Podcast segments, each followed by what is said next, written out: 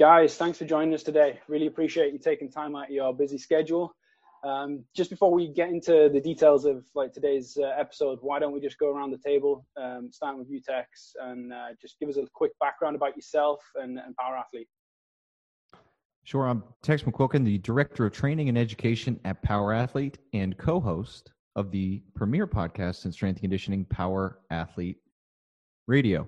And we met just about a year ago at Jay, Jay DeMayo's The Seminar up in Richmond, Virginia, man. And I feel we we hit it off. And you were a guest on Power Athlete Radio, episode three four three, and we had a great time, great conversation. And part of that conversation was Luke Summers. Hey, everybody. My name is Luke Summers. Uh, run operations here at Power Athlete with John and Tex. Co-host Power Athlete Radio. Uh, background, a little bit of background. Grew up playing sports, which eventually brought me into coaching at a CrossFit gym, which eventually led me to a seminar I'm sure we'll talk about today, the CrossFit Football Seminar. And um, I guess an early life crisis to quit my corporate gig and become a full time coach out in Southern California, where the humble beginnings of Power Athlete were just festering at the time, 2011. And, festering uh, is a powerful word. Is it a powerful word? powerful word. What's I don't even know what it means to be honest with you. Oh, it's like whatever Texas got going on in his toenails. Oh, I got, I got that too. I got that. But uh, no, Chris, in been working with John and Tex ever since, and excited to be on the show, man. Thanks for having us on. Um, John Welborn, CEO for Power Athlete. Um, what can be said that hasn't already been said before?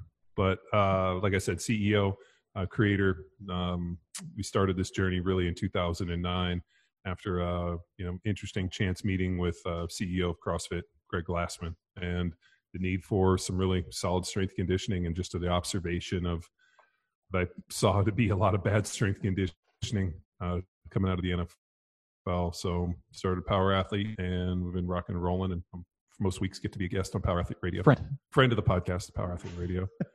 uh, really, what I, I, like to refer to myself is uh, I like to think of myself as more the life vest because without me, you guys would be drowning and sinking all the time. So I feel like I'm just really that's, the one that keeps it up, nice and buoyant. That's so weird. Tex and I were just talking the other day. Remember, Tex, how we feel like we're the floaties that go on your tiny little arms and keep you above water, big guy. uh, for those who don't know, John is six foot six, 280 pounds of chiseled marble. It's uh, like the Greek gods themselves lowered a block of marble from the peak of the Himalayas and just Michelangelo himself huh? carved that physique out of there for you, big guy. Thank you. I appreciate that. There you go. Right? I don't know. I don't know where to go with that one. well, that's yeah, the show. Yeah, that's it. no, I mean, uh, what you're seeing is uh, hundreds of opportunities to sit in front of microphones with uh, these two schlubs and duke it out. Oh yeah, no, it's terrific schlub. Yeah, that's how I refer to you guys. Well, actually, that's how Callie refers to you guys as the schlubs. John and the schlubs. I prefer slouch. you don't worry, you're a tremendous slouch so I think uh, just having so many opportunities to interview people and discuss and talk and banter and whatnot that there becomes like a certain shtick to use Chris McQuilkin's term that just gets beaten repeatedly, uh, just to come on the radio and just try to be funny and entertain people. And I guess uh, to give even preface to that, John, remember before the podcast, we traveled around the country together teaching 40 hundreds to 60 hours at a world. time. Yeah, yeah around, around the, world. the, world. right right. Yeah we taught hundreds of seminars. Doing seminars. So yeah there's been a lot of uh a lot of layover time. Yes with one another so. Now, I mean, a lot I'm, of bad jokes I, am a big fan of the uh, of the podcast and uh, listened to it listened to it for a long time actually when I was kind of first starting out I suppose uh, within strength conditioning and picked up a lot of things from kind of the blog and the podcast as well. I remember in particular, I think it was I couldn't tell you the number, uh, the episode it was, but it was like Bryan Mann's episode. I had like a seven-hour drive down the country, getting stuck in. That was kind of a real interaction with velocity-based training. That one kind of real sticks with me. Um, and then obviously, which we're going to get into today at some point, but talking about the athletic position, that kind of base position. Um, and I've still got the image in my head of John, you just yanking on that guy's, uh, you, you yanking on that guy's leg just to prove that there is a good kind of athletic position. But before we um, before we get into that, um, so Luke, you kind of touched on kind of the humble beginnings, I suppose, with with CrossFit and things like that, and how you got started. Why don't you just get into like the background of the company and and how it did all get going? Sure, I'll, I'll start kind of. We'll do a little time hop, a time fold. I think they call it. What do they call it in movies, Tex? The Well, fold- I'm excited for time? Chris Nolan's movie to come out. Mhm. There's some time folding in that Tenet. the uh so but chris to give you a, time point you know when we th- talk of the the proverbial black and white of power athletes standing up the website really stood up in like 20 2013 is when we really started to the brand started to take a foothold within the space and we decided to pivot the previous entity which was crossfit football and start to focus on really ramping up the daily training. Prior to that 2008 john will can give you a little more background in just a bit. But John was approached by CrossFit HQ to to stand up a specialty seminar focused on sports performance, and was coaxed into naming it CrossFit Football because of his experience playing professional football ten years. And that was an educational seminar that spun and spun and spun, and really it was paired with an online training program called CrossFit Football, where thousands of people were logging on each day, following a hard, heavy, and fast version of what would be perceived as CrossFit, constantly varied functional movements performed at high intensity. But John sprinkled in a lot of the um, the principles of sound strength and conditioning into there versus random. There is a little more periodization, not in the classical sense, but things were more structured, and people saw tremendous gains. I went to that seminar. I followed that program, and that's where a light switch flipped on for me and i realized i wanted to deliver this message and i was able to join the team and Tex similarly right along the same time just different part of the country.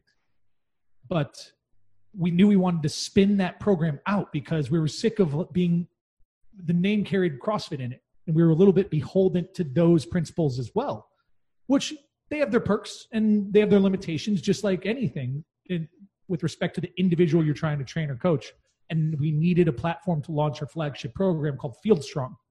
And that power athlete was just, it made sense. That was going to be the home of Field Strong, which then spun into Jacked Street, which was a more hypertrophy focused program. Then Grindstone took a foothold.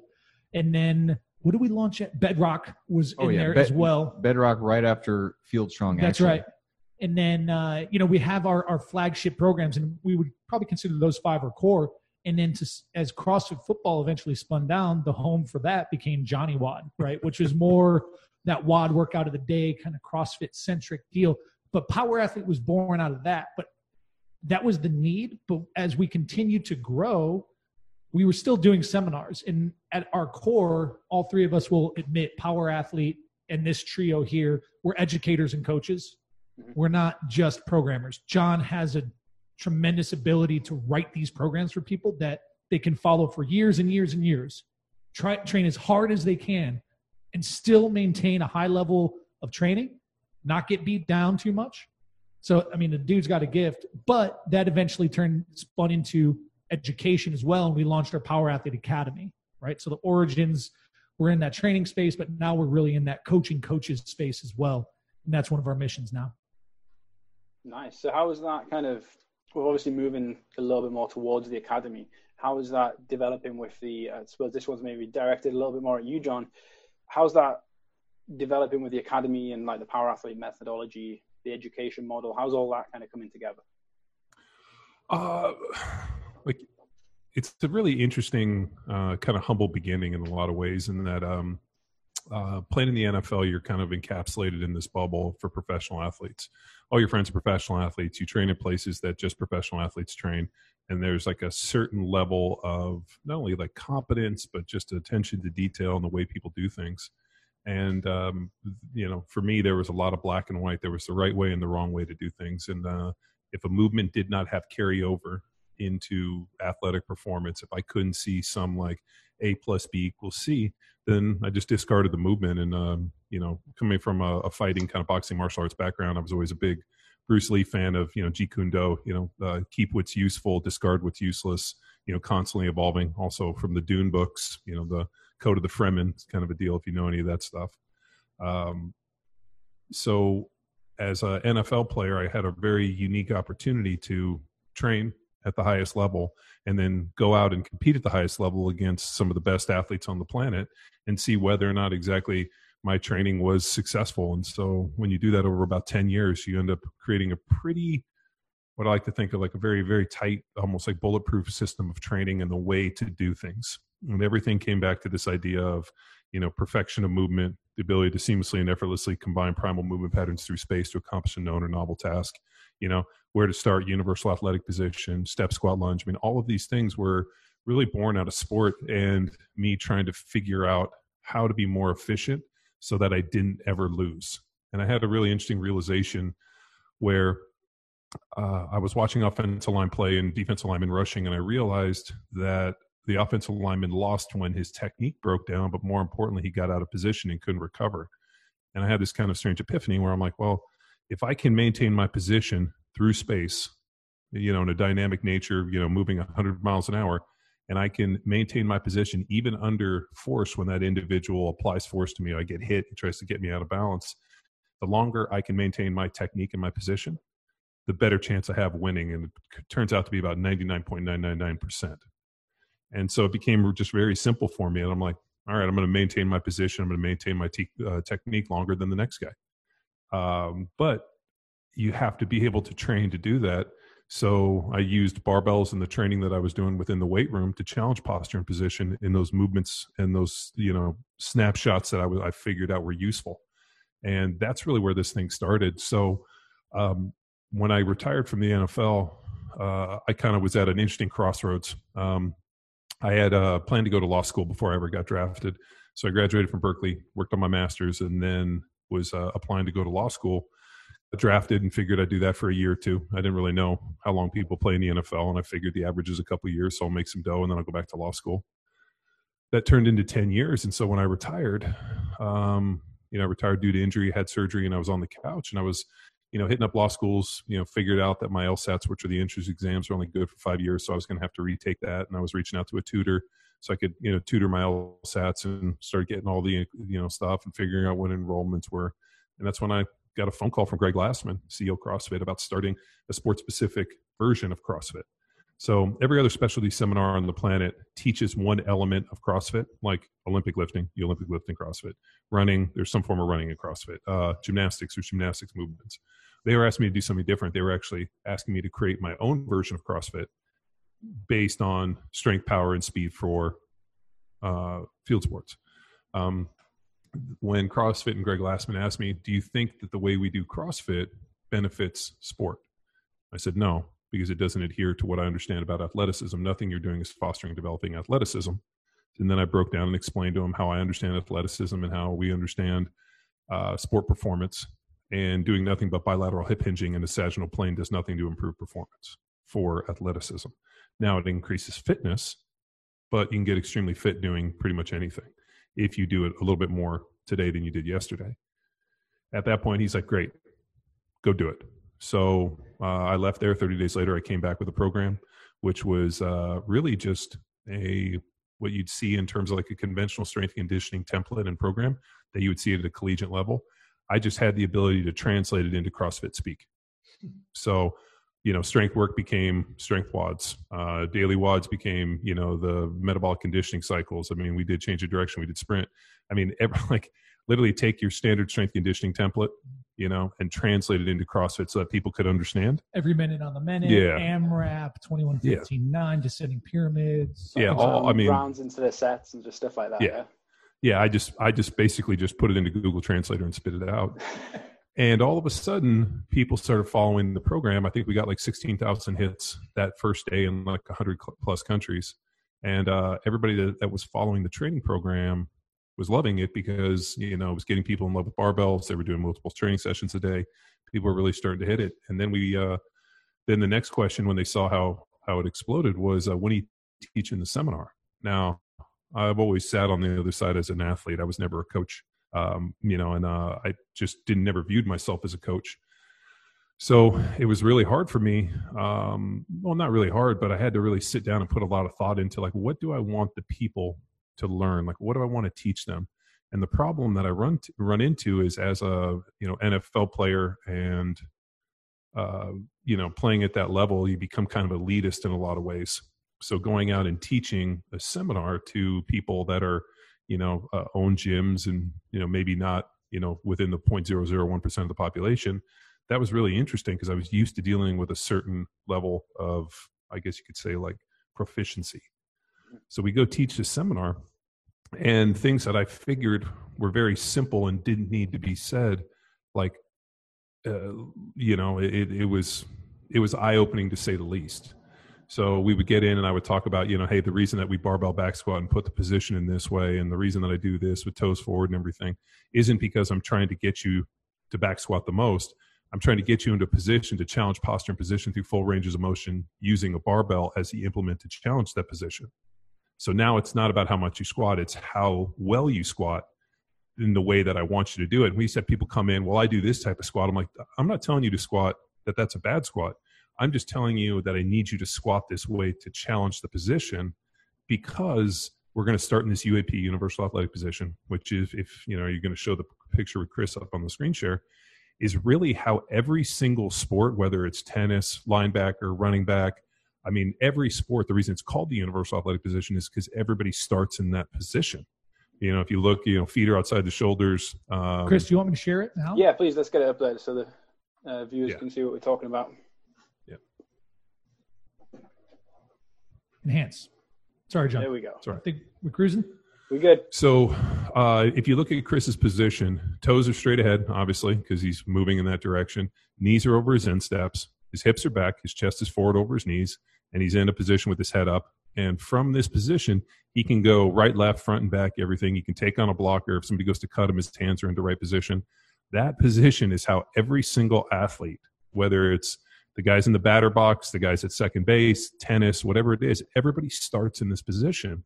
And so, if that's the initial introduction to the conversation, and that's the position that people start into, the next step or the next position they go into is usually a step. And then from there, we get into you know running, jumping, and and we can really transition through all of our X, Y, and Z axis and our primal movements. But what was amazing to me is that people didn't understand that this is really the foundational movement. This is the keystone. So if you're going to barbell back squat, I, I need to challenge this position. And so what I saw people doing is back squatting in such a way that they were challenging a position that I know did not benefit them athletically.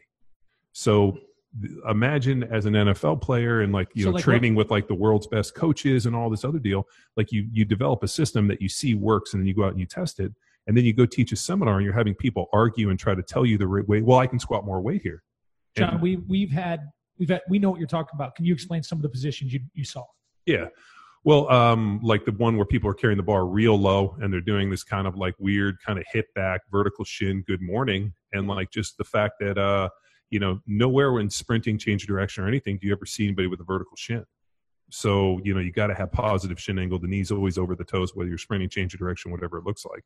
In the UAP, uh, the Chris is kind of set up. His knees are a little bit uh, like you know should be shoved forward, a little positive shin angle. But the minute he takes a step, his knee's going to go over his toes. So we saw a part a problem where people were squatting and the knees never came anywhere near the toes. The other thing we saw was that people were driving their knees out really hard, and the knee was going outside the toe box.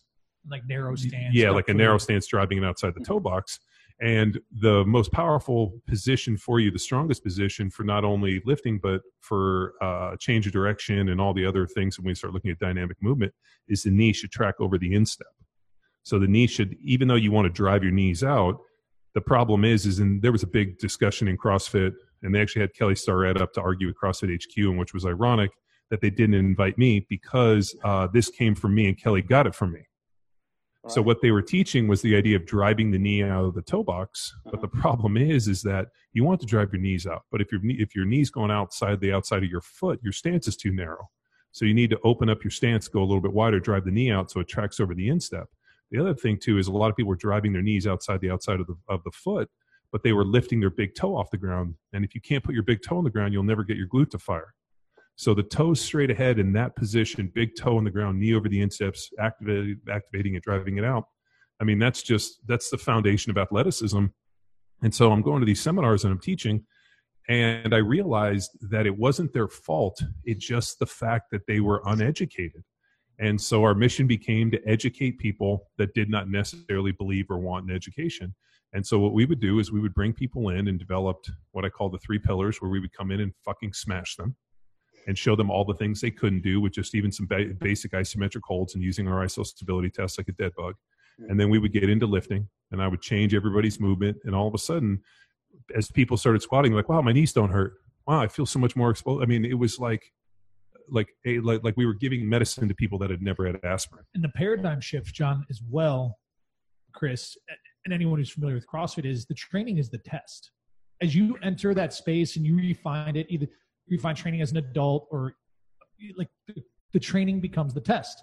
And you would through the paradigm shift at, at us at my first seminar, the training's not the test. The test is competition within the framework of training for sport. Mm-hmm. So, So you use even- the competition.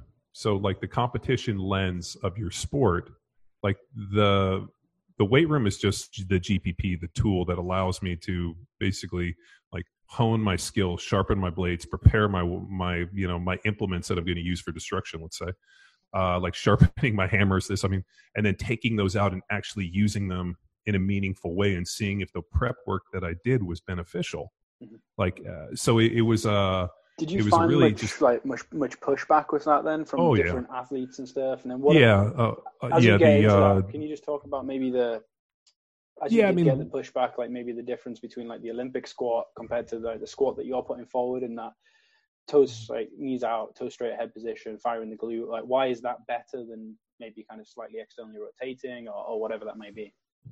Well, that position that, that you're in, like, um, I'm not necessarily training Olympic lifters. My deal was to use the Olympic movements to train athletes. And the positions that the people were, were most advantageous within the Olympic lifting weren't positions for uh, like change of direction. So you think about, um, you know, the Olympic movements straight up and down, you know, nothing but uh, bilateral hip hinging, unless you, I guess, unless you jerk it um, like a split jerk. but if you think about it like it's straight up and down big pull and there became a lot of like romance with the idea that like uh, that olympic lifting well was synonymous with athleticism. Um, really good athletes are, are usually pretty good olympic lifters but olympic lifting is not the vehicle to develop athleticism for an unathletic person Mhm. does that make sense Yeah, one hundred like when um like uh you know and, and not to take uh, anything away from um chad wait uh no uh chad uh the olympic lifter Holy Chad. Yeah. Chad Smith? uh yeah Oli chad um know who he was yep. born with a club foot and was a really really good olympic lifter and when we went and taught that seminar at reebok he was like man i'm really glad i got olympic lifting because i couldn't change direction or do anything athletic uh, athletic uh, because of a club foot, but yet extremely talented Olympic lifter. And it was kind of like as we got up and gave the talk, he's like, "I'm I can Olympic lift, and I'm a good athlete, but I have a you know a physical uh, limitation that doesn't allow me to do these things, but I can still do this." And not to take you know, not say anything bad about that, but he like like there's a good example. So. Um, I also didn't necessarily coach full variances of the lift. I was more interested in the power clean, power snatch because it was a longer pole and I was more interested in how people were catching in like a 45 above parallel. Uh, the idea of you know constantly catching a bar below parallel into a position that no sport ever plays in didn't really make a ton of sense. But we were squatting below parallel, so I mean, there's just a lot of it was just a lot of tweaking to the standard CrossFit kind of like dogma. And the interesting part was as the the program, the free program we were giving out started to kind of take hold, and more and more people were using it over the years we traveled to all of these different places from the Arctic Circle to New Zealand and uh, had these people on our seminar. And it was really interesting. Within minutes, we knew when we showed up to teach a seminar who had been following our training and who hadn't. So we would do a little thing like who's who's followed it for a week, who's followed it for a week, who's never heard of it. This, and we could literally pick out because the people that did our training were like orders of magnitude better than the people that didn't. Mhm. and we came to the realization like everybody that didn't do our training had the same dysfunction. So when you see thousands of people do the exact same thing wrong over time and then you understand you know their root where they came from what their training looks like how it is like we would have people show up and smash this seminar where we were like dude this guy rocks. A lot of times they're like no i've never crossfitted before. I was a college athlete um, we had people that came in who had never done anything physical before CrossFit, came in and couldn't do anything, couldn't sprint, couldn't change direction, couldn't do anything because they had never been exposed to it because that isn't the system. So, uh, really, what you see with the methodology and what you see a lot with uh, Power Athlete just came from you know not only you know my elitist background but me taking that lens and putting it on to a general population and then teaching hundreds of seminars around the globe and then realizing that there were these universal athletic truths there were these universal uh, principles that you had to adhere to for sport and athleticism. And uh, you know, and then going back and you know reading Zatsiorsky and Science and Practice and understanding you know Mel Siff and Verkhoshansky and you know all that really cool stuff was great, and you know, and then also um, you know coming back from a, a background of powerlifting as a young kid, and uh, you know the old guy that trained me, George Zangus, was you know contemporaries and friends with uh, Fred Hatfield, so the idea of compensatory acceleration and just a lot of these principles and a lot of these things that I hung my hat on for years, uh, I would get up and discuss, and people had never heard of it, knew nothing about it, and didn't understand any of this stuff. So I got frustrated, and really it was what I text uh, Tex and I's initial kind of, I guess you could say, like really the fire that lit underneath us for the methodology course was going to the CrossFit football seminars and realizing how uneducated people were in terms of strength and conditioning. These mm-hmm. people own gyms, they were coaching athletes, they were high level, and they just didn't even understand the most basic, or they hadn't been exposed to the more basic of principles. So we wanted a course that somebody could take that would teach them everything we needed them to know so that when they showed up to an actual seminar in person, we could like I, I could dispense with half a day of trying to convince people, well, not even convince, but like getting into basics, being like, there's three muscle contractions, eccentric, concentric, and isometric. You develop stability with an isometric contraction. How many of you guys use isometric contractions? None of you guys. How many of you guys focus on eccentric loads as a way to build more? Like, like I, I might as well have been speaking Greek. But that's another bash on the squat because we were seeing a lot of free fall and bounce off your calf squats uh-huh. that you take that approach into a change of direction, that's an ACL right there. Is yeah. So issue, there was just is that an issue with sorry, is that an issue with kind of maybe the the CrossFit element there coming in, and it's just obviously that very sagittal plane dominant kind of bouncy reps almost. Is that the carryover that you're seeing, or not, not specific to CrossFit, but there is a lot of coaching and then defaulting to people do what they're good at. Mm-hmm. So they're able to get more weight by that technique. Mm-hmm. And so they won't listen to their coach as an approach or our technique because it makes them look weaker. So and not to, taught, it just happens to make its way in. To jump in on what Tex is saying and going back a little bit, Chris, what you're asking, if you really, if we would take individuals aside at times when we get to the practicals and they wouldn't heed the advice, they would just kind of go back to their default. And you ask them, why do you X, Y, or Z? Why do you squat with toes out? Why do you squat narrow stance, knees out over your toe box? Why do you do this? Why do you do that? The common response was i can get range of motion and or i can lift more weight. Then we loop back. Hey the training is not the test. The training is a vessel to performance. Case in point if you got a guy on the pitch who's bombing towards the sideline and is able to plant and redirect his force faster than his defender he makes that guy look like a fool. And not one person in the stands in the commentary box on the sidelines are going, wow, I wonder what that guy squats.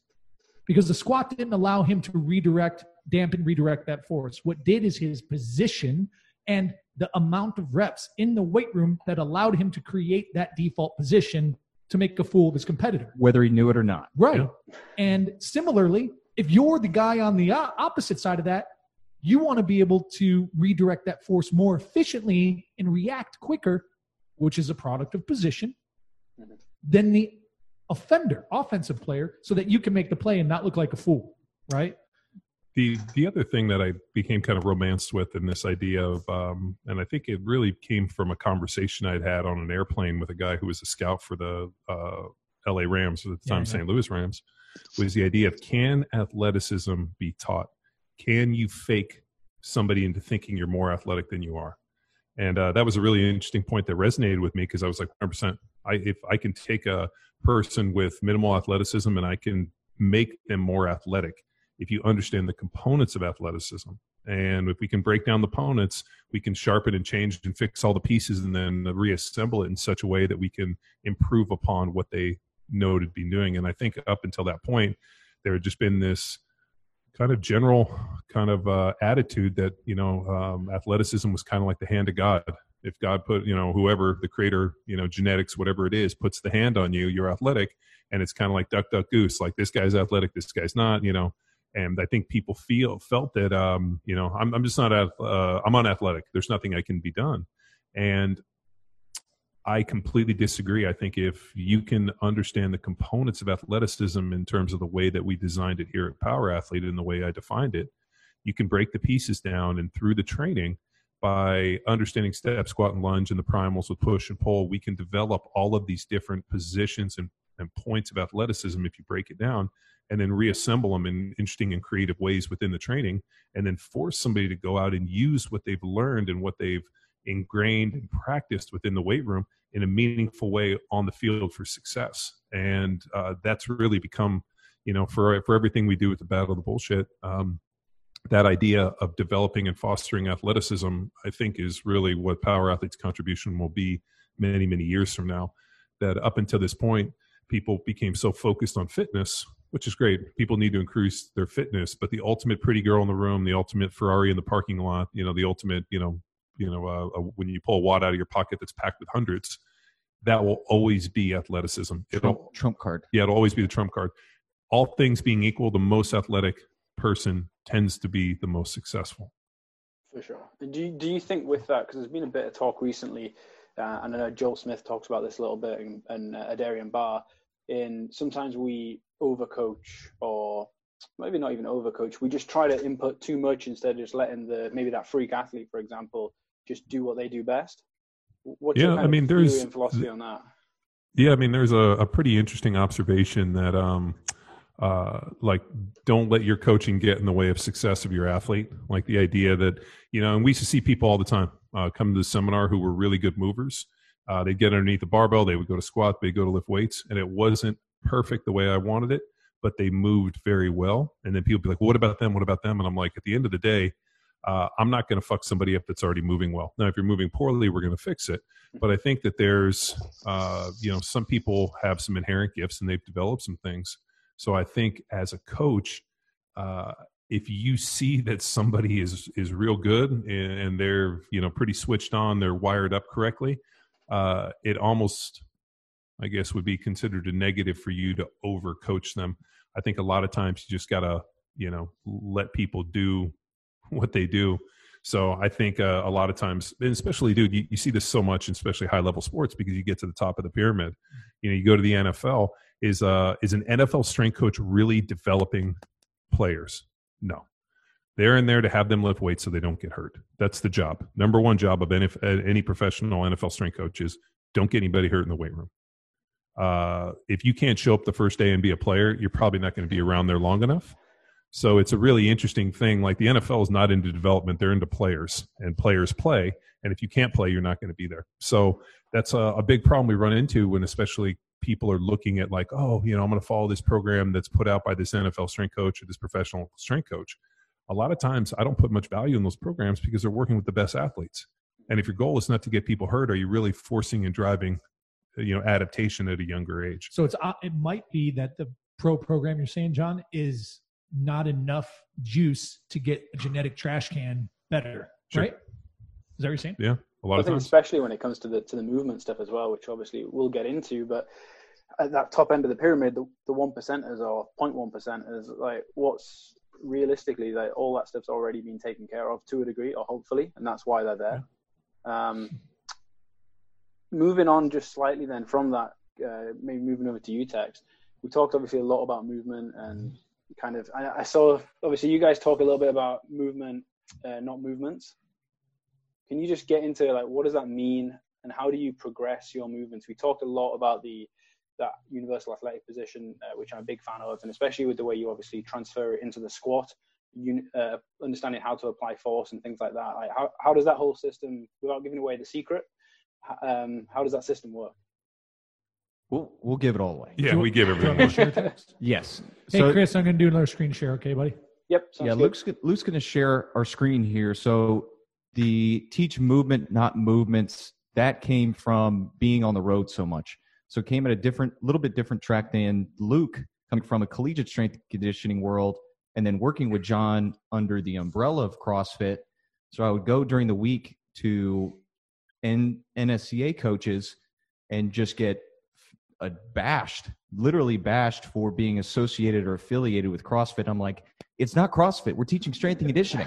Well, and then going, hold on, and then going to weekend CrossFit seminars, and all of a sudden there was this boiling battle between NSCA is now the enemy. it's not functional movement. Yeah. So I had these Yeah, two conflicting parents fighting that I was in the middle of. I'm like, ah, come on. Just go home, have a gallon of ice cream and a, a pint of bourbon. Be like, how can I get these kids? It's just your tears are kids?" making it so salty. Now you're having salty caramel Yeah. from your tears.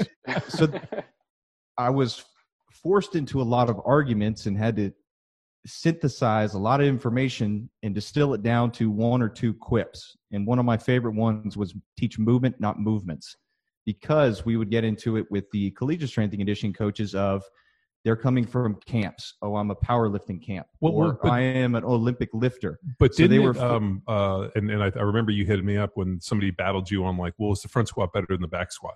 And we were like, it's an x-axis movement. Yes. So it's it's every which way. It's my biggest thing was the the powerlifting when coaches were getting their suits and then like stealing racks from weight rooms. So if I was working with women's crew, I would be minus one rack because somebody loaded up their power lifting suit with a bunch of weight that oh I can't use that rack because they don't value one my women's crew team and two they got to stretch out and prep this ply suit. So a lot of arguments like that, but it led to a quip.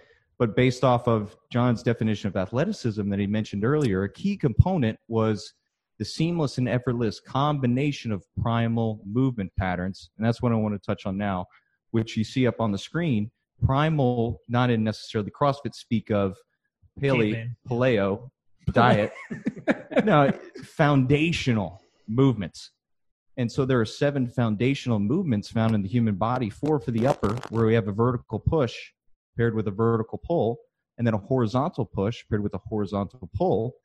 And then for our lower, this is where things get fun an X, Y, and a Z axes. What you see on the screen there is a bowl of soup. Imagine that's your pelvis. And then from our left to right, we have an X axis of rotation that drives through our pelvis, and that would be a hinge. Our pelvis is rotating along that hinge. We generalize it as a squat, but think of this as a deadlift, power clean, snatch, front squat, box squat, power Kettlebell athlete squat. swing, RDL, RDL, RDL, jump, deadlift, bilateral jump. uh, And then if kipping we- pull up. What Yes.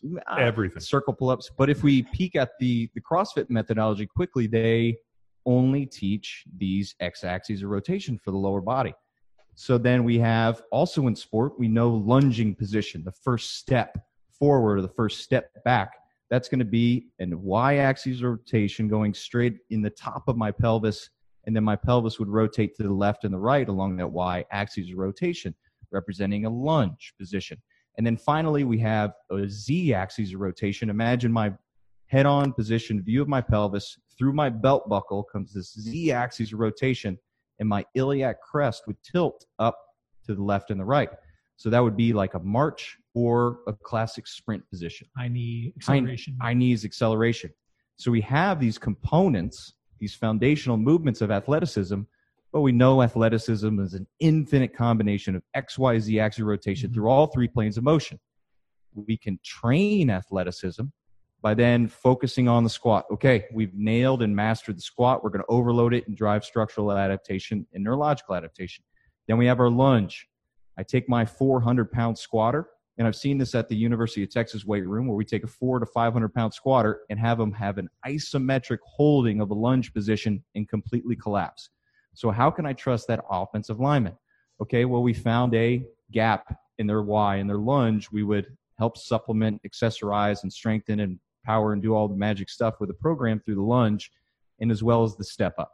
So, if we can identify a limitation between an X, we can isolate it in our program, then the Y, the same for the Z, and then we can give them an opportunity to combine the XYZs with our sprint, with our power, with our pass pro, our sports specific skill work. So this is where we start to see where, okay, I can identify a limitation. I can isolate it within an X, Y, and Z or left, right leg, unilateral.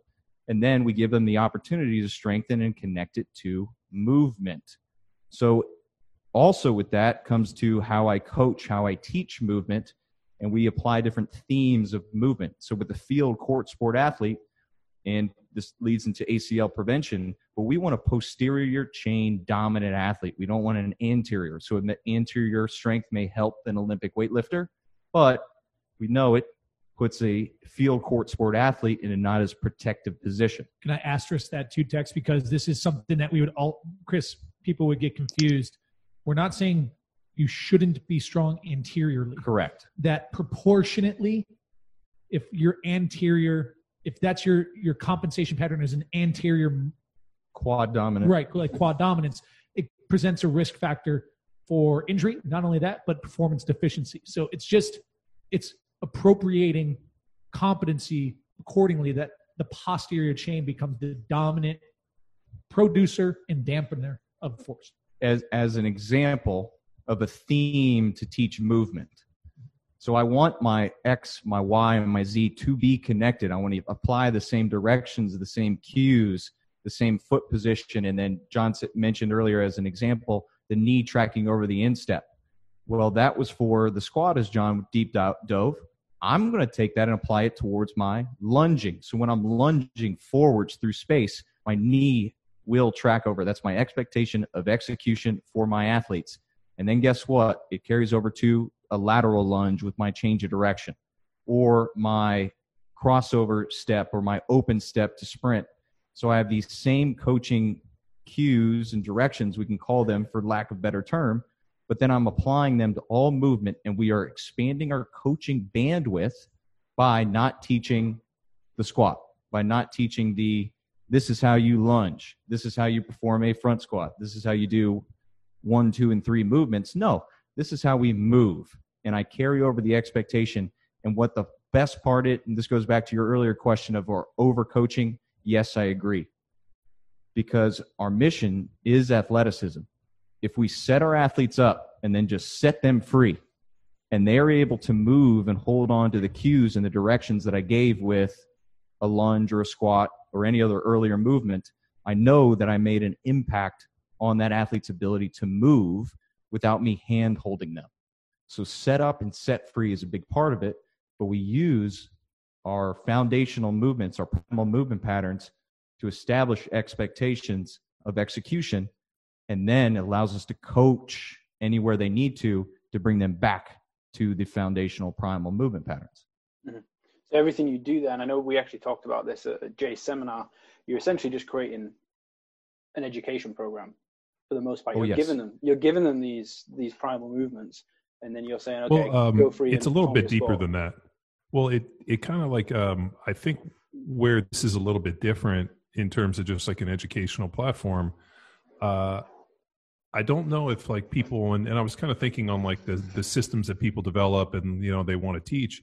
I think the interesting part about this is that this was really steeped in this like hundreds of seminars going and teaching. I think we had the uh, the rare opportunity to cut our teeth, and I had the rare opportunity to go out and teach this methodology to people and get instant user feedback every week for years. So I mean, we were able to not like and um, you know 20 30 it was tens of thousands of athletes over the course of 8 or 9 years that got exposed to this information and we got real-time feedback and then I had to teach it to Luke and to Chris and then these guys went out and they taught it and the the information was universal. And so when you apply it from you know from people that come from finland and new zealand and australia and america and here and you get it the same effect and the same moments of like aha moments and the same uh, clarity and movement and understanding you start realizing that this you know the universal athleticism uh, is a universal language.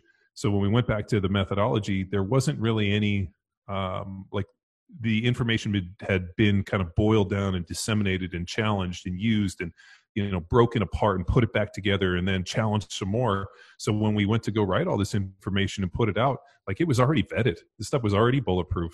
And i think with a lot of times when people are presenting a system and doing this they don't have as many people to have tried it on. And you know the cool part is we gave away this stuff for 10 years. I mean we I gave away free programming and tested every theory that you could ever imagine in terms of strength conditioning in a free program and then got people to give me the feedback then traveled out and met them and got to see them in real time and present the information to them and get it back So I, I think it's just it's a it's a unique deal that we're involved in, but I don't know how anybody could replicate it. I mean, really, the only person that I've seen that has any kind of anything similar is Kelly Starrett's Mobility WOD.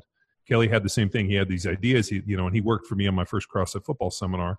And then he got to go out and teach his own stuff and got to work with thousands of athletes and thousands of patients and work with all these people and see a system develop for what you see with his ready state. So um, we had a, a, very unique time in strength conditioning and the internet and traveling and teaching these seminars and doing it that I don't know if any any will ever be replicated again. And go on, Luke. Sorry, Chris and Chris, not teaching to formally educated strength coaches. We're teaching people whose entryway into the gym space and coaching space was a very abbreviated onboarding process. Like it or not, it was what it was through a weekend seminar. Yeah. And then they they hit their trial by fire in terms of the CrossFit level one by running a gym or coaching at a gym. A very and I don't like this isn't meant to be necessarily a derogatory term, but a very self-serving system. Like I was a part of the the system where like you do this because of this, which is because of this. It's kind of like a loop, mm-hmm. right? Because the training is the test.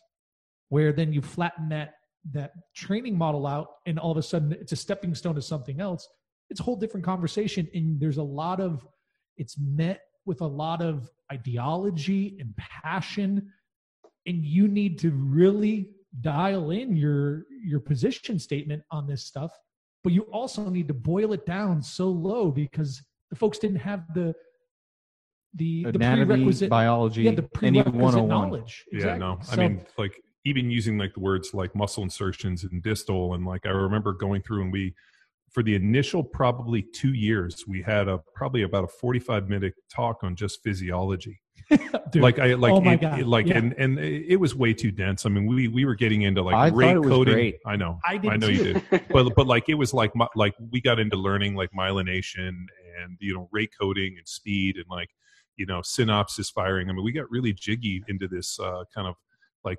physiology talk because quick on quick note on that, Chris. I went to the fifth ever CrossFit football seminar with John teaching and Raphael, and Robb Wolf was there to give the nutrition lecture. It was cool. But then 45 people in the crowd, and John asked for the three muscle contractions, like a general question to try to get some audience inquiry. Does anyone know or is anyone familiar with the three muscle contractions?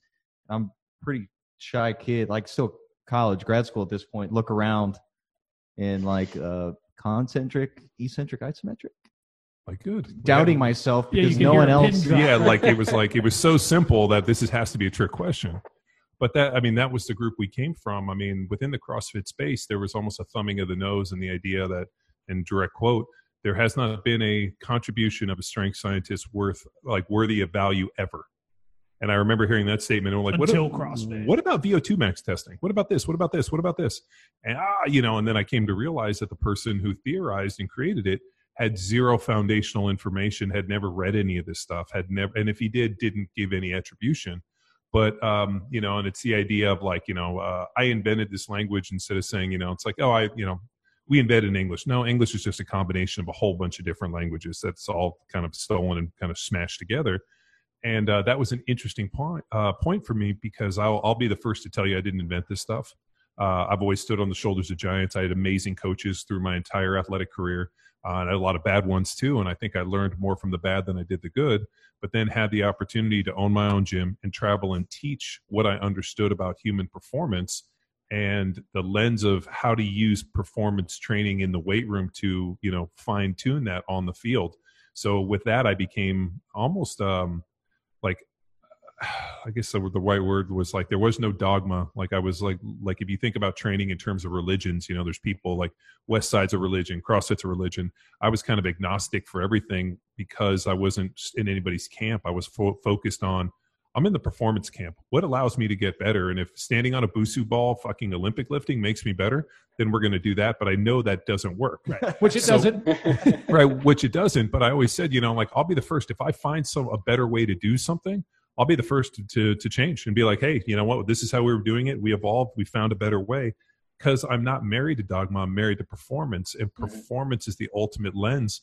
And um, the comment I'll use at the seminar for years is, I'm a performance whore. I just want to You know, I just want to be, you know, however fast as I can get the pants off of performance. That's what we're after. And I, That's a fresh. you go. That's a And new I- one. uh, that that was a pre you guys.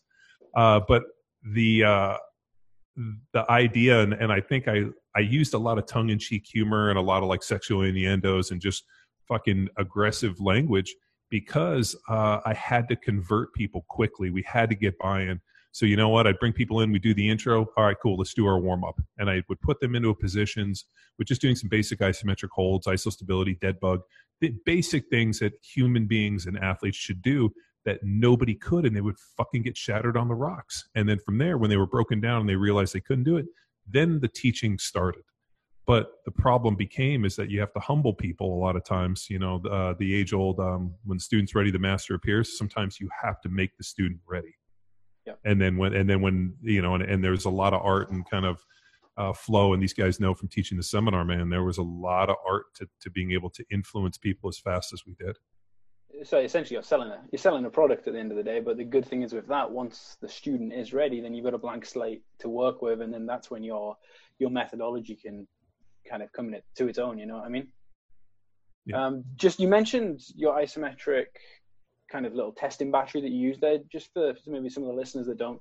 maybe know what that is do you mind just touching on like one or two things there Yes, and these are easily, if you Google power athlete and the following movements, you'll be able to see the breakdown. And usually, us, I think they're they're up us coaching an athlete versus just having you view the movement. But the first in the classic is our dead bug home position. So now, just putting your athlete cap on. Imagine you're laying down flat on the ground, and from the head to toe, you press the back of your neck into the ground, reach your head through your shoulder blades then you bring attention to your arms. So get your arms up like Frankenstein and have your palms facing one another like a thumbs up position. Similar, mimic eventually our sprinting hand position versus palms facing your toes like a barbell gripping deadlift position. Now, from here, you bring attention to your lower back, and we want to most athletes to posteriorly tilt so they get their lower back flush with the ground. And we have a straight line from their tailbone all the way through the top of their head this establishes the spine in which we're going to challenge with movement, whether it's speed, sprinting, or a barbell. Now, from here, we have our athletes straighten out their legs, trying to flex their quads and have a straight line from their heel all the way to their hip.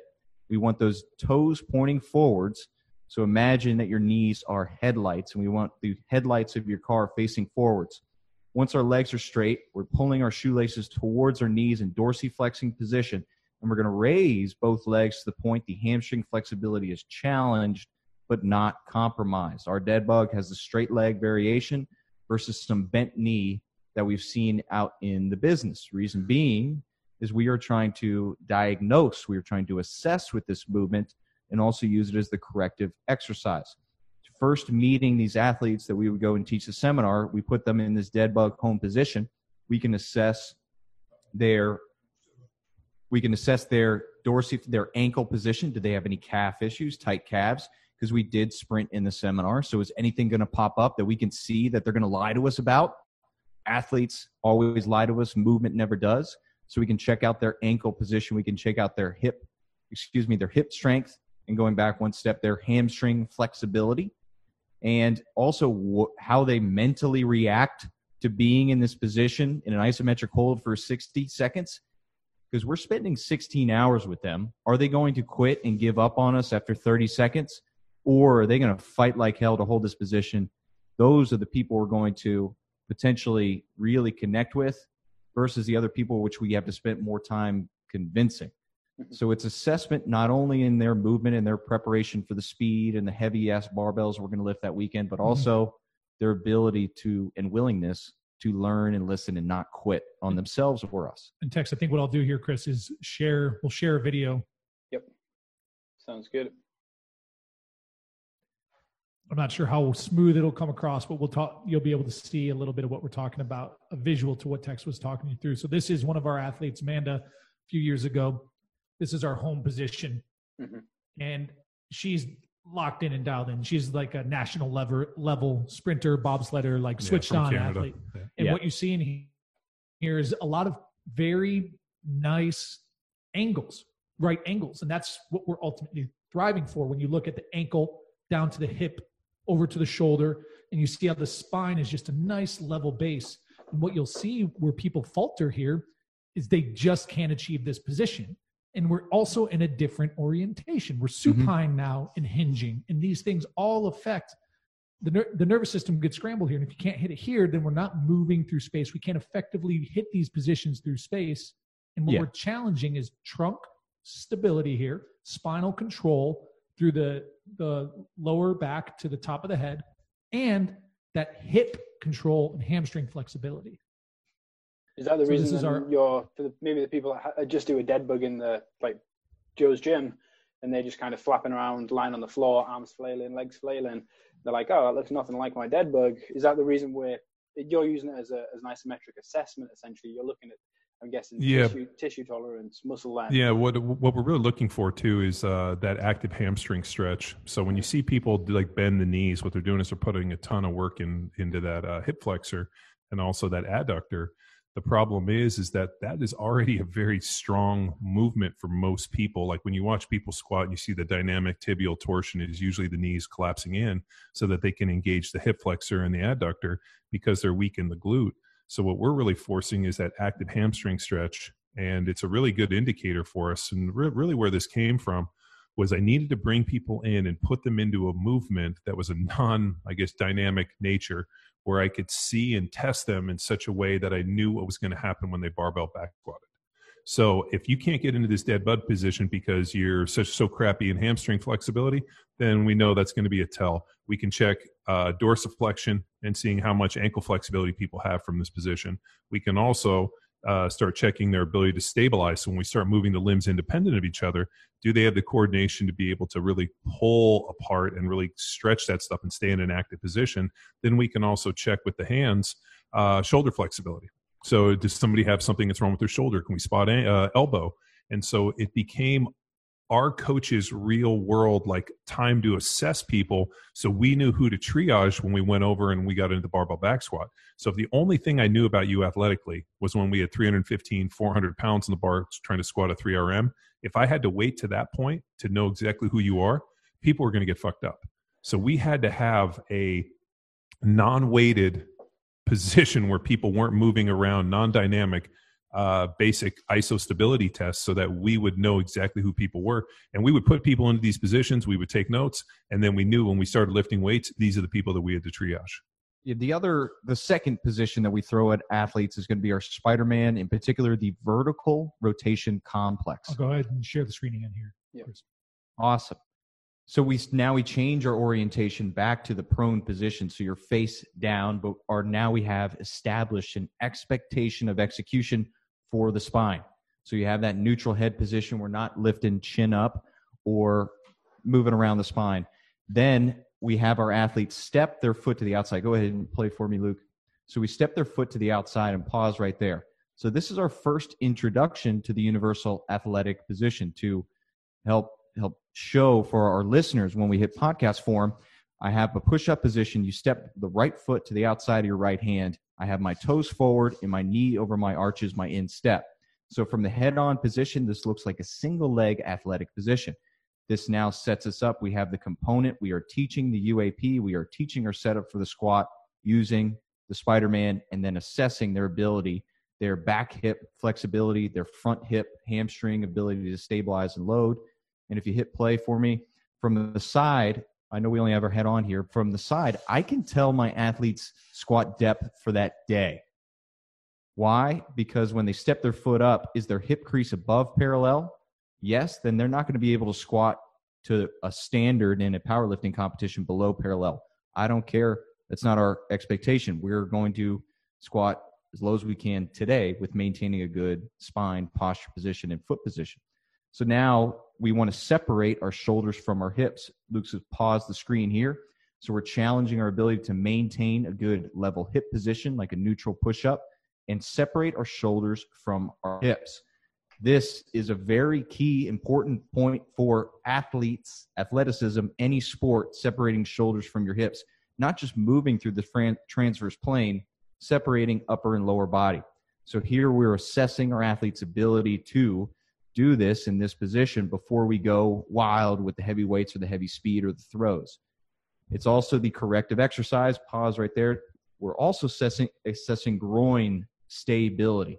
So this is two stables of position. Now, our Spider Man, we have our right foot up, our left leg is back, but now imagine we take our right hand and put it inside the right foot and hug that right knee on our right tricep and then lift the left hand to twist away from your body. Your hips stay neutral. Your chest opens up the other direction, and you have two bases of support. So we're really looking at the stability of the groin, the hips, and on that complex working together because we also witnessed a lot of weak adductors since all the sagittal plane movement in those athletes that we were working with during our, our seminar series. So this is a great tool, simple, but it shows a lot about our athlete.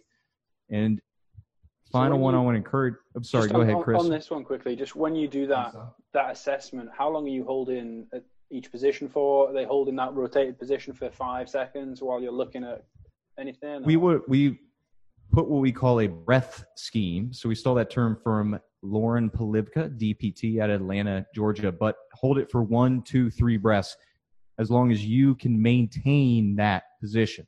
So if it's one breath today, awesome. My expectation is we pro- progress to two. If we can get through one, two, three breaths seamless and effortless, I'm going to add another rep there. Okay. So these warm ups are not okay, everybody's going to hit five reps. No, we're going to hit to the best of your abilities, and it puts us in a position to progress.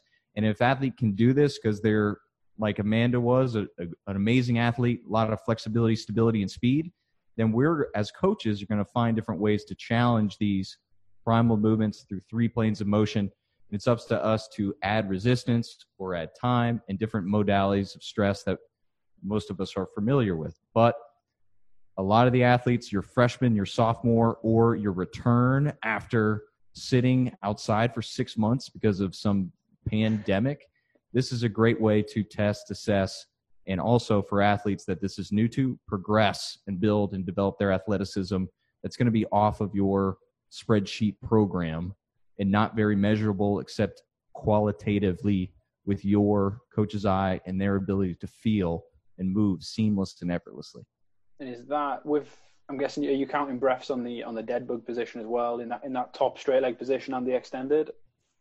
we we can do that i like put time in there because we can progress time in that respect and imagine my 5 rm back squat that is time under tension that i'm able to maintain that. So we can s- establish within our program if i'm hitting it, three sets of five uh, linear progression we're, we're hammering out three sets of five at the same weight. I know that i'm at least going to spend 30 to 40 hard fought seconds underneath that barbell so we can establish and program and I can coach like hell during the warm up my expectation during the strength set. Nice. So no, I I like that a lot. It's just a like a really simple, no equipment needed, you, movement assessment you can do with your like your freshman athletes, or you can even just throw it in there with even your kind of seniors if you need to, just to, to assess readiness almost as well uh, on a given day. Um, just moving on there, because I'm obviously I'm aware time is is passing Yep. us by. Going back to the uh, universal athletic position just briefly, um, I'll give this one to kind of you, Luke, a little bit. We're gonna I want to answer a little bit. Are the vans? I know you're obviously a big fan of the vans. Are the vans linked to that? And my second question is: Is the kind of the whole thing to do with the universal athletic position linked with training the feet as well? Like, do we need to train the feet in that position? The feet are obviously the only thing that's in contact with the floor. Are we doing a disjustice to our athletes if we don't look at the feet and essentially they just run around with a flat tire all day? Yeah, I think so. It's you know, is John? Did you get it from Cal? Our interaction with the ground, ninety nine percent of the time, we're interacting with the ground uh, on our feet. I don't know if Cal said it that way, but somebody it it very well could have been Mhm. at the interaction. But uh, the Vans comes from me growing up in Southern California. Number one, they look cool, Chris. So at six years old or five years old, my mom would take us to the van store and we would get to pick out Vans because they were cheap at the time. They were 19 bucks for shoes and our feet were growing fast. And, you know, growing up in Southern California as a skateboarder surfer, like Vans were like part of our uniform. We wore them all the time. So The only time we didn't wear Vans is when, I played basketball or sports. You wore your basketball shoes, but you didn't wear your basketball shoes around because that would be like wearing cleats around. Mhm. Which is funny now. I see people wear basketball shoes everywhere, but Vans were like our standard kind of deal. So I just wore them my whole life, and then they turned into training shoes. And the idea that they've been zero drop since 1966, and then all of a sudden you get Mhm. into this whole like, barefoot deal. And what I liked is the ability to be able to wear them kind of loose. They stretch out and splay your toes, so you're not confined. So the Vans just was part of my things with like Vans jeans and a black T-shirt was just kind of like the uniform, and it just kind of permeated, I guess you could say. and then I guess as you start to evaluate the other shoes that are training shoes in the market, you, you know, you try to understand what are you looking for out of a shoe. And with the training that we do, a few things we want, like John said, we want to respect that zero drop, which is essentially the drop from the heel to the toe, right? So an elevated heel, like a, an Oly shoe, it has its place in training, but we also don't, we shouldn't rely on the shoe to train either. However, you need footwear in a lot of training facilities. So you might as well get a piece of footwear that is uh, as advantageous in terms of the desired training response as possible. A couple other of the features that Vans just coincidentally have out of the sen- out of the nature of them being a skate shoe, they're really they have a high level of lateral support across the toe box because that's how s- people skateboard. And if they bail, they bail laterally. So if your shoes are blowing out all the time, people aren't going to trust the shoe. They're also affordable. They also rely on a level of grip on the sole. So they have a honeycomb sole that has a non-slip grip that's ideal for lateral type of movement and redirecting force. You know what I mean? Mhm. So there's just all these little coincidences that made them an effective shoe for the style of training that we promote. And the biggest is that they're durable for six to 12 months and they're 50 bucks. And if you go to any, uh, you know, let's say within the CrossFit space, they have the Metcon and the Nano, right? Those are hundred dollars shoes that Uh, blow 130 bucks. 130 I bucks. know. that, I just got them for my wife. that that when at least when we wore them in the past, I don't I haven't found a need to test them any like recently, but the Nano twos or threes or fours, they they blew out in two months of training. They blew out the lateral seams, blew out, and no longer became an effective shoe for lateral speed and agility. Never really wore the the Metcons because they're 130 bucks. Yep. And it just becomes the the best value and the most appropriate for the style of training. Now, if you have, you may have a different shaped foot, and we just had a, a really uh, progressive thinking podiatrist on the podcast that's going to be publishing here in a couple weeks. Yeah, Dr. Emily. Dr. Dr. Emily Schl- Schlip. Oh, I can't remember her name. If you- Chris. Schneesen Schludel? Spitchel? No, if you- Listeners, if you simply Google Dr. Emily and NSCA, she's got great presentations. Yeah. out there. so there are like there is a bit of individuality to the foot very much like the the systemic athlete we, there's different feet types there's different there's a whole lot going on down there that i don't understand going back to the vans though and the uap uh, they're not necessarily interconnected it just happens that there's they're effective training shoes Yeah, I mean, and I But you- think, and and, and I- yes you should be training the feet and I think everybody likes their own style. Like I'm a big uh, new era guy. I know Luke likes um, the, Cla- the, the- classics yeah, I like the new eras. Um, Chris likes boating shoes. You know, usually the women's boating shoes. They're called low pros. Yeah, so he likes the very very small, which is interesting because you wear lifts in all your other shoes, don't you? They're called boots, John. what is this a roast I mean, you guys should get a discount code or something for Vans. You know, Uh, we've been trying for years, but uh, like, yeah, One we're day, I think. we're we're not really like in their target market, which is ironic because they should be. But um, you know, I think if we, I don't know, more surfer bro. Mhm. So, I, and if anyone hasn't tried them out, I, I'd give it a try, man. And because I, used to wear, I think I used to wear Puma. I used to wear um, Adidas? Adi like it would all be the zero drop stuff, but you know, ninety bucks, hundred bucks, and they were very, they were much more narrow. And I know people do have an issue with what, like wider feet. It may have an issue with the Vans. Chuck Taylors are fine as well. But they make different uh different bands are wider and narrower, and I think you just have to go try. Like I like I know that the new eras that I wear, like a size thirteen in those are fine. Like, but then in some of the other ones I have to wear a fourteen. But I know like for that specific shoe, I've worn that shoe for the last geez thirty eight years. Like forever, I've worn that shoe, so I know exactly what it fits like and.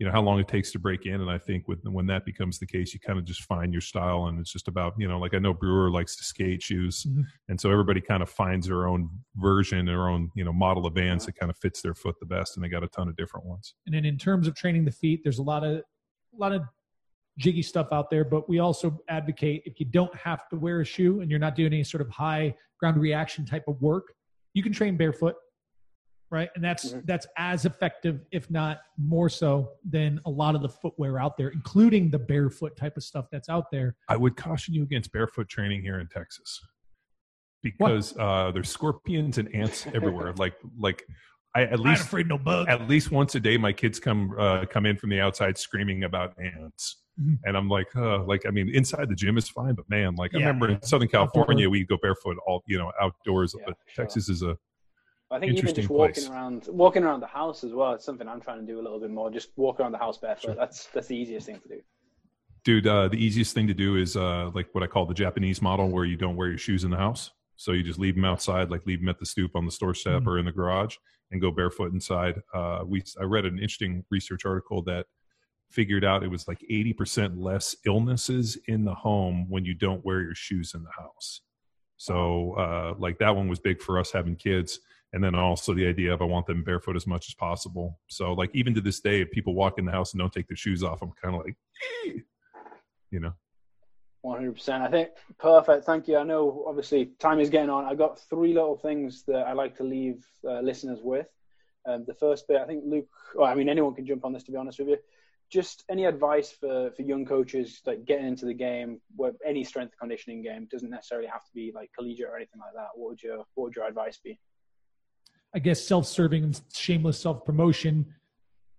Education's an important thing. Find a trusted educational provider. Power Athlete just happens to be one of those. I'd encourage you to consider looking at the Power Athlete methodology course and self self-serving yes but the intent was to take all of the information that John's coaches had collectively spent possibly centuries creating and distilling it down for that person so they can use it immediately. Because that was another piece a challenge we had in traveling for the seminars is we had to make it actionable within 16 hours.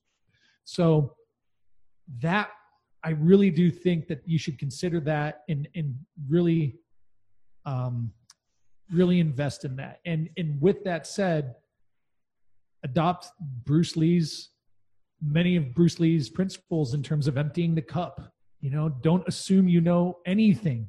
Always be willing to learn. You know, everything isn't right in every scenario. You have you're going to have to respect the individuality of your scenario and the specificity of your athletes. So there is no broad brush approach and just just harness that mindset as you continue to grow along your coach's journey. And with that course, it is in it sums up standing on the shoulders of giants very well. And I like to say that it, it puts you in a position to learn. So if you are a young coach that is entering into any weight room environment, whether it's a CrossFit gym, whether it's a, a Division One school, Division Three, or a private facility, it is the basics. So you're in a position to learn through the course, and then you can keep your eyes up and observe and see these things unfold. And then you are intelligent enough or in a position to then ask your mentor very good questions. And then it accelerates your development with that mentorship. And you can get more out of an eight week internship than you would just holding a clipboard and observing and writing that one liner on your resume. Advice I would also add on top of that there is more in the world of performance and strength and conditioning and empowering people than Division One athletics. As cool as it is, there is so many more opportunities for you to coach. So I encourage you to ask yourself, why am I doing this? What is my purpose? And if it is truly and genuinely coaching and to empower performance, go find a facility that allows you to do that. And holding a clipboard and being number 10 on a totem pole is not that. So there is a world of division 3, 2 athletics. There are private facilities that will invest in you as an individual, as a coach, and then you have more of an opportunity to connect one on one than falling in love with this big dream of just being the person that cleans the floor for eight weeks just to get a one liner on your resume. And for my fellow Americans listening, when Chris Quilkin says a world needs it, Oh, there are other countries outside of the US that need coaches, and that move, they're in very oppor- like rich opportunities. High level athletes. And that move will propel you more so than venturing to another state, in my personal opinion. Perfect. I think the uh, the advice I tend to give young coaches is one: uh, don't abandon your own fitness. So uh, if you stop training, uh, then all of a sudden, like, continue to train for out of fear that you might have to demo something. And if you always reach out and you know grab somebody else to demo because one you're out of shape or two you can't do the movements, uh, that is a huge point of erosion for your credibility. Like if you're going to be a strength coach, like you don't have to have a shaved head and a goatee and fucking be a power lifter, but like look fit and be able to move well and such. So when you go demo stuff, you don't look like you're a, a you know fish out of water. Um, you know, and it's also good for your athletes to see you in their training. Uh, the second one is don't program or ask somebody to do something that you have not already done yourself. Conditioning tests. so uh, you know, coming from football, like I, I just remember part of my, I guess you could say my trepidation with the term coach comes from I associate coaches with people that screamed at me while I was working. Like uh, it's 105 degrees, we're out in the middle of the sun, we're out there killing ourselves in August in training camp, and there's some coach out there who's not wearing 40 pounds of gear, you know, is not wearing all that stuff out there screaming at it, and that dude's looking like he needs oxygen to move across the field. So for me, there was always kind of a disingenuous nature. Like coach is usually the dude screaming at me when I'm working. So uh, the idea of like, uh, you know, whether you ask your athletes to do something within a program or here, have done it ahead of time. Don't program or write things that you look and be like, I would never do this. This is fucking awful. I would never do it. I couldn't do this because it's just, it's disingenuous. So big thing, and I think why CrossFit football and power athlete has always done very well is we don't ask people to do things that we have in our things that I've tested and we've tested that I would never ask anybody to do because it ended so poorly. Like um, the other day, I you know I did that uh, ten swings on the minute uh, with that 203 pound kettlebell for 10 minutes to get 100 swings. And some guy like heard us talk about it, and he tried and he sent me. He said it fucking shattered him at seven, and he I think he used the 203, and he was like not even a 200 pound dude. He's like, "How did you do this?" I'm like, "Well, I'm also six six, like I'm a lot taller than you." But that shattered me to the point where I haven't gone back and even touched that 203. Like I've been like leaving it alone to get dusty because that's how mad I was at it. So, but like that kind of speaking from a position of authority or experience is so valuable. And I really think that when I would go teach the football seminars, the fact that I had played at a high level and used the training and everything I was talking about was very like intimate and like personal within me. I think that's what resonates.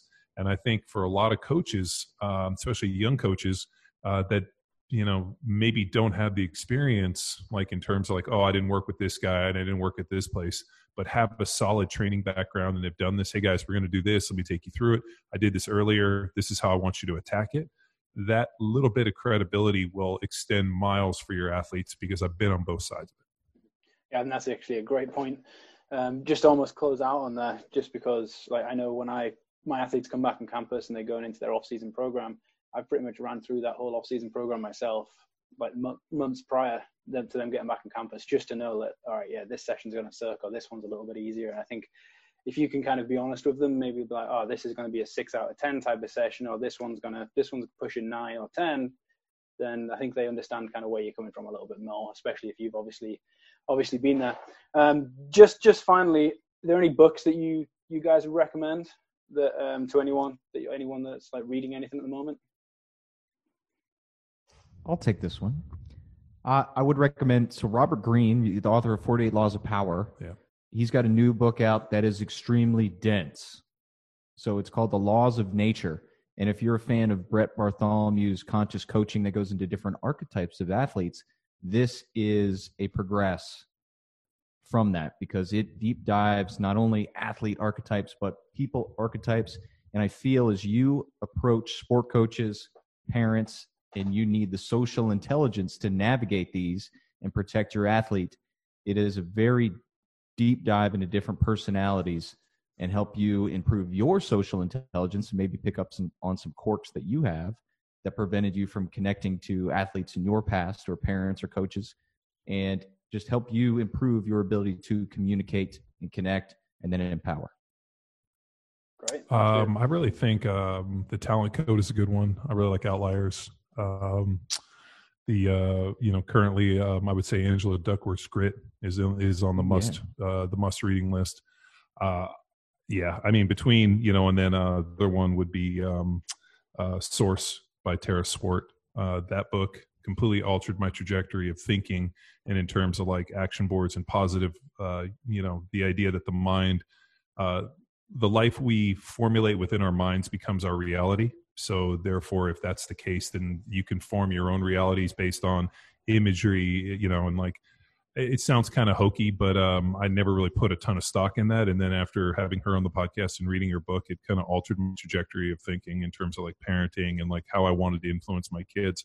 That the reality that I created became their reality, even though you know. So it's like super impactful books. I'd go with Angela Duckworth's great. I'd go with that uh, Tara Swart, the source. I really like Outliers for coaches, and then I also would take the Talent Code with Dan Coyle.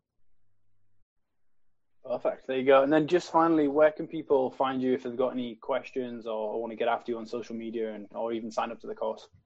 The internet. Power athlete. Head to for for the courses we're talking about, you can head to academy.powerathletehq.com. You'll find a free course there on warm-ups that goes a little bit into the nuts and bolts behind some of the stuff that Tex was covering with the Spider-Man vertical reach and with the dead bug social media wise, you can find the Power Athlete content at Power Athlete HQ on Instagram. And then the Luke Summers, that's me on Instagram. I'm at McQuilkin, just my last name. John Welborn. At John Welborn. And that's where you can find us on social.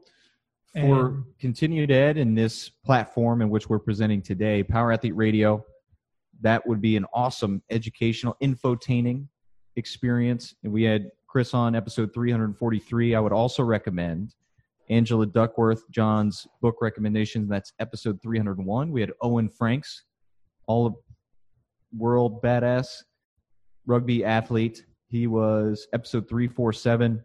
Then we had another author, Anders Ericsson, whose research is all about deliberate practice. And his book is Peak P E A K. He's at Florida State University. Which is really the basis for Dan Coyle's book, uh, which is a, having read Anders Ericsson book, uh, Dan Coyle is a much better writer, what? storyteller. Dan Coyle is a like he unbelievable writer, storyteller. Like I want the source. I know, but uh, the the other one too, uh, really influential that Are Luke turned us on to was uh, Thinking in Bets. Oh, uh, yeah. Luke, Luke Ford is that book that was written Annie by Duke. Yep, the poker player, world uh, World Series of uh, Poker champ, and uh, wrote a really interesting book called Thinking in Bets that um, uh, has been impactful. You know, keep you keep you out of the extremes and prepare you to learn. I think in terms of introducing a a thought process on how to level up. Nice. Well, thank you very much, guys. I don't want to keep you any longer. I know you're all busy, but really appreciate taking that t- uh, time out of your day to, to do this. Um, thank you very much. You got it, Chris. Yeah, thank, thank you. you.